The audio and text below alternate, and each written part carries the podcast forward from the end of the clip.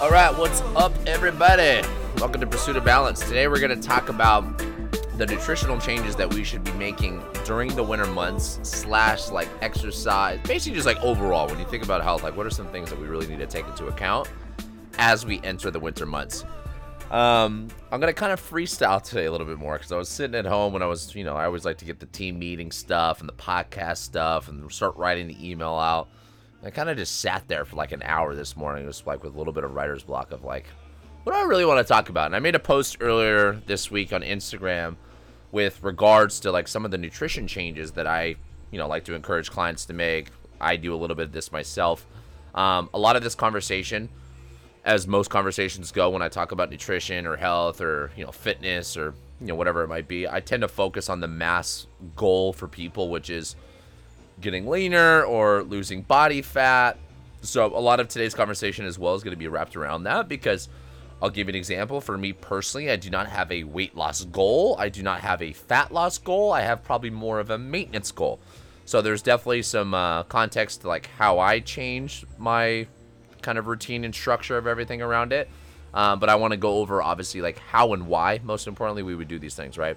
So the two things that I talked about earlier this week in my post were when we get into wintertime, I think a lot of people forget that due to the fact that the weather is going to be colder, you naturally are going to move less, right? And I'll just give you an example. I am someone that is literally powered by the sun. So when the sun is not shining and it's cloudy or it's rainy or it's cold, um, I tend to just be less motivated. You know, I, I feel like I'm very just like driven and powered by sun, like I said. So, with the lack of motivation, one of the things that we need to remember is you are inherently, without even knowing or paying attention to it, subconsciously just going to move a little bit less. And that's not a big deal, right? Like, a lot of the stuff that I'm talking about today is just, it's not a big deal. It's just something that you need to be aware of. Um, and just like any change in life, it first starts with some awareness, right? Um, so that's kind of like point number one I made. The second point behind it with the follow up part was the fact that the light changes, right? If we think about like, you know, the middle of June or July, whatever the longest day of the year is, we tend to have a lot of sunlight, right? And as we get into the winter months, we tend to lose a lot of light. Um, and especially with time change, which I think is actually coming this Sunday, um, you know, it's going to get dark pretty early for us. So there's also things that we need to remember is naturally as humans, we tend to be a little bit more active or out or motivated even when the sun is shining, right? Um, and even just the light, right? So to kind of follow up, even though these run very parallel, is the fact that there's no light, which also means there's no sun. But even during the daylight hours, you could not be seeing the sun, so call it. Um, but with these two things into account, you need to remember that most humans that I work with, and probably most people that are listening to this, are going to move a lot less during the next, you know, three to five months, let's call it, right? Um, as the weather gets warmer, as we start to have more sunlight, naturally that movement comes back. So, the thing that I always like to encourage is you need to understand that with less movement is going to be less calorie expenditure, which means that you're basically, you know, using less energy for your body, which means that you need to be eating less food. So, when we look at the very simple equation of energy balance and law of thermodynamics, it's like if we want to lose weight or maintain or whatever it might be, for most people with weight loss, we need to be in some level of a deficit. So if I take one side of the equation and I lower my expenditure, if I don't change my calorie intake, you are probably going to be someone that's going to start to gain weight. Um, I have always had a saying in my career that during, you know, from Halloween all the way to probably the first, you know, halfway through January, let's call it, if you can literally maintain body weight or where you're at with your results from a body composition standpoint, you did pretty well, right? Like it's it's kind of it's a hard time of year for us to see success with that.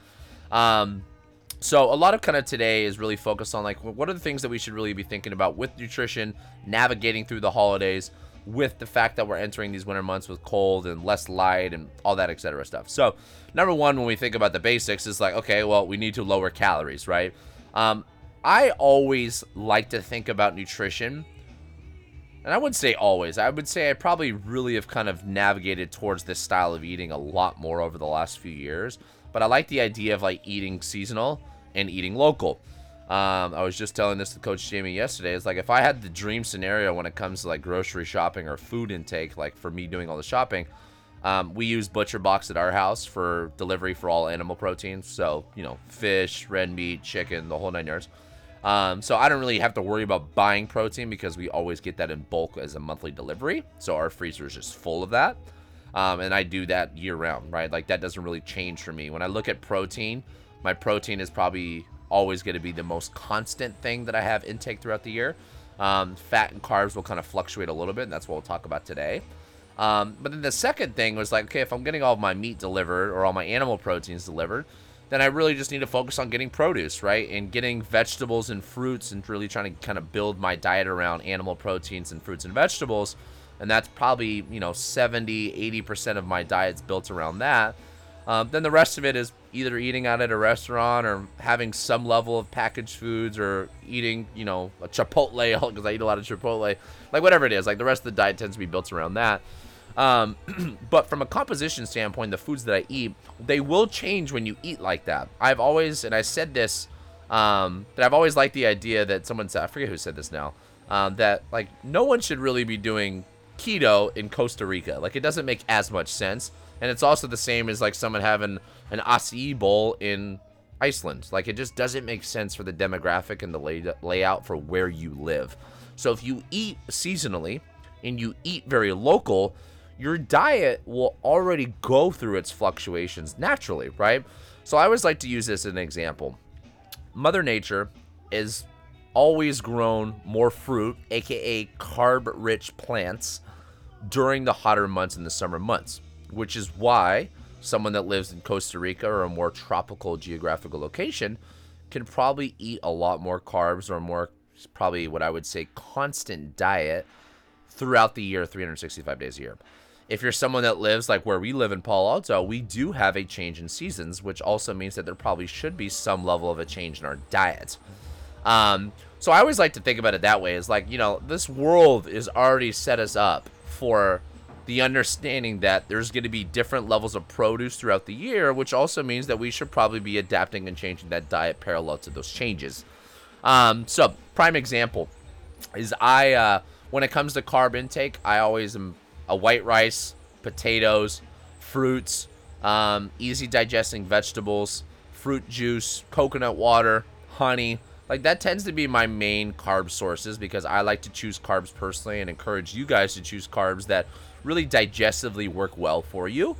Um, so I don't really do things like brown rice or certain vegetables or obviously I try to stay away from processed refined carbs and foods period all the time as much as I can. Um, but during the winter months, I eat less fruit. I have less fruit juice. Um, and I kind of almost have like a, a carb cycling approach. Um, I'm to do a nutrition challenge. I don't want really want to call it a challenge, but more of like a, a framework for you guys to have some structure throughout the rest of the year that I'll organize with like weekly Zoom calls or things like that. Um, and I'll give you guys more details on that, so stay tuned for sure. But you know what I mean by carb cycling is like sometimes during the summer months because I have so much movement, so much activity, so much sunlight, um, and I'm just out and about all day because I want to be outside because it's nice outside. Um, I take a lot more carbs in, so I, t- I almost have carbs like for every meal, and even for breakfast. Even if my carbs are maybe more fruit centric, I'll have a lot of fruit, um, or I'll have a lot of honey, or I'll have a lot of whatever it might be, a fruit juice, even orange juice, things like that. As I get into the colder months, I like to kind of restrict some of those things a little bit, right? So I try to maybe focus on a little bit more of the vegetable side of things that I like, um, and less fruit. And the fruit that I am eating, I try to be focused a little bit more on like the type of fruits that I'm getting. So, for example, like pears are in season. Um, so I'm eating a little bit more pears. I know December, like oranges are going to be popular during that time of year. So I'll try to eat my fruits kind of in alignment for what's growing locally around us during this season. Um, but the second thing is when we look at light, one of the things that, you know, longevity biohacker people like to talk about all the time is try to take in most of your calories when the sun is shining. So when we don't have daylight, try to remove some of the intake of food. Um, and that's going to help us with circadian rhythm, uh, circadian rhythm, sorry, which is obviously going to be ideal for optimizing the way you sleep, which is going to optimize hormonal production, which is going to optimize your recovery, your training, the whole nine yards, right? So, really paying attention to circadian rhythm and understanding that your circadian rhythm does have fluctuations throughout the year because light has fluctuations throughout the year. So, with less light, your body is going to start to maybe release more melatonin at an earlier time. Um, but if you're someone that has a lot of lights on throughout the night or still eating really, really late at night, I'm a victim of this one myself for sure. um, you kind of disrupt some of that. And naturally, in the winter months, we actually should be getting a little bit more sleep um, just due to the fact that we're having a little less daylight, right? So, what I also like to try to think about doing and encouraging for people is trying to have dinner a little bit earlier in the winter months, right? So, trying to focus on, you know, that good two to three to four hour rule before bedtime. Um, and for some people, they're already eating naturally pretty early, so it's not a big deal. For me, like I'm one of those people that I have to really focus on that being kind of an essential part um, to kind of the routine for myself, just because I naturally don't do it as well. In the summer months, it's like I don't want to say less important, but it's just like obviously having daylight to almost eight o'clock, nine o'clock every day. Like I almost go to bed a little bit earlier. I think in the winter, just because it's dark for you know a couple hours before I go to bed, I just naturally like start feeling like I'm ready to fall asleep around 9:30 or 10 versus like 10:30 or 11 during the summer months. So those are adjustments that I would think about, right? So like understanding that yes, there needs to be some level of like maybe more intense calorie restriction, but the understanding that holidays are coming and we are going to have family in town and we're going to eat more food and we're going to have more alcohol, we're going to have more dessert. I like the carb cycling approach during these times. Carb cycling or cyclical ketosis, which is another fancy way to say it, like maybe in the days that I can't control, I really, really try to focus most of my diet around things that are going to be very protein, um, healthy fats, and very, very low carb fruits or vegetables. Um, and mainly, just like I said, having maybe more vegetables depending on the activity level. Um, and what this allows us to do is when you have these holidays, so like when we have Thanksgiving coming up, or we have holiday parties with work, or we have family in town for the weekend, or you have whatever the holiday is, it doesn't matter what you're celebrating. Um, you know, in today's day and age, just got to say Happy Holiday versus things like Merry Christmas and things like that. But um, so whatever you're celebrating, like there needs to be some adjustment for those periods, right? Because the fact that you're having less movement with a shit ton more calories or carbs during the holidays or during those events, we need to make up our adjustments and do our due diligence on the other days that we have better control and management of what we're intaking, right? So that's kind of where I always like to leave it, right? And the last thing that I always like to kind of like touch on, which is, you know, something that's a little bit more high level, is your body when the sun is shining and you're taking in a lot of direct sunlight through the eyes and the skin, your body actually does a better job at metabolizing glucose, right? It's not to say that you don't see sun that you shouldn't have any carbs or sugar. Um, it's just to say to understand that your body is not going to be as effective as it should. Um, so there's a lot of research and science that's backed this up, but a lot of us just don't take that into account. We tend to just eat the same way throughout the year, and to be honest with you, some people actually even eat more carbs during this time of year. I would encourage you and challenge you to try to almost eat a little bit more keto ish during the weekdays. Maybe instead of having three or four meals a day, you're having two or three meals a day. You know, like try to figure out these management systems and tactics that you can use that are just really, really organic ways for you to be like, okay, that's like a cool way for me to manage calories a little bit more. By reducing your carb intake a little bit, you're naturally going to eat a little bit less, right? Like the reason why keto tends to be so effective is because you're removing an entire food group. I'm not going to get all sciencey and why certain diets work better than others because I personally come from a bias that I just the reason why most diets work is they do a really good job at somehow eliminating calories. Um, so that's always one thing to think about. So that's kind of the nutrition side. Those are like little pointers and things that I would say like I would encourage you to really kind of reevaluate what you're currently doing with that. Now on the training front, I made another post about this yesterday. The fact that we have less movement means that we should really be focused on more exercise.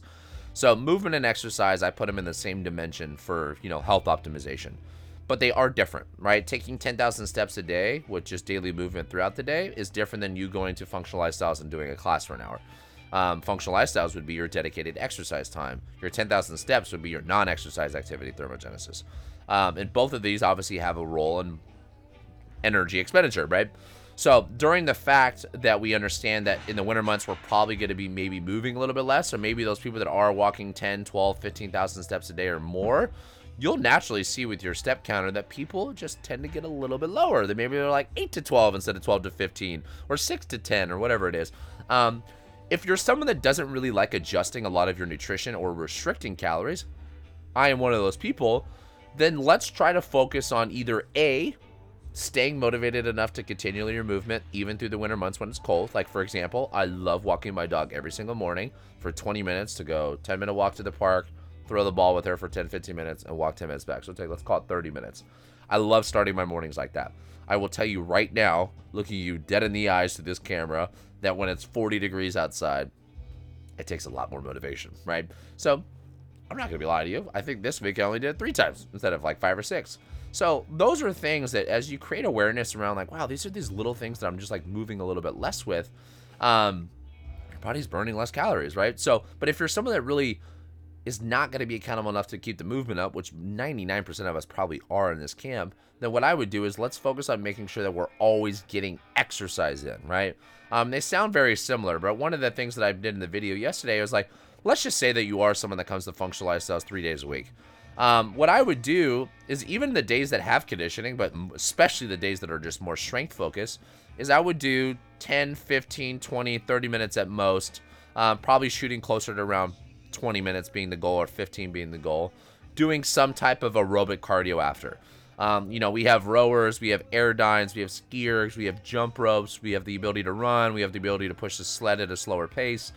Um, when you look at zones of cardio, zone 1, 2, 3, 4, 5, zone 1 is 50 to 60% of your max heart rate. Zone 2 is 60 to 70. Zone 3 70 to 80. Zone 4, 90 to, or 80 to 90. Zone 5, 90 to 100. You get the drift, right? Um, if you're someone that doesn't have a heart rate monitor or, you know, tracker of any sort, and when you want to know if you're in an aerobic zone, it is just a really easy way to do this is just breathe through your nose. And if you can't breathe through your nose, you're probably at a too high of a zone. Um, why it's important to do aerobic instead of anaerobic, right? Like if you're doing yesterday's workout of an eight minute AMRAP of 10 wall balls and 10 V ups, that's very anaerobic, right? It's a different energy system. Your body's going to take in burning a lot more carbohydrates during that. If you want to learn how to oxidize fat, we need to have more low level aerobic stuff, which is why it's so important to always have movement as a foundation to our exercise. It's important to do both.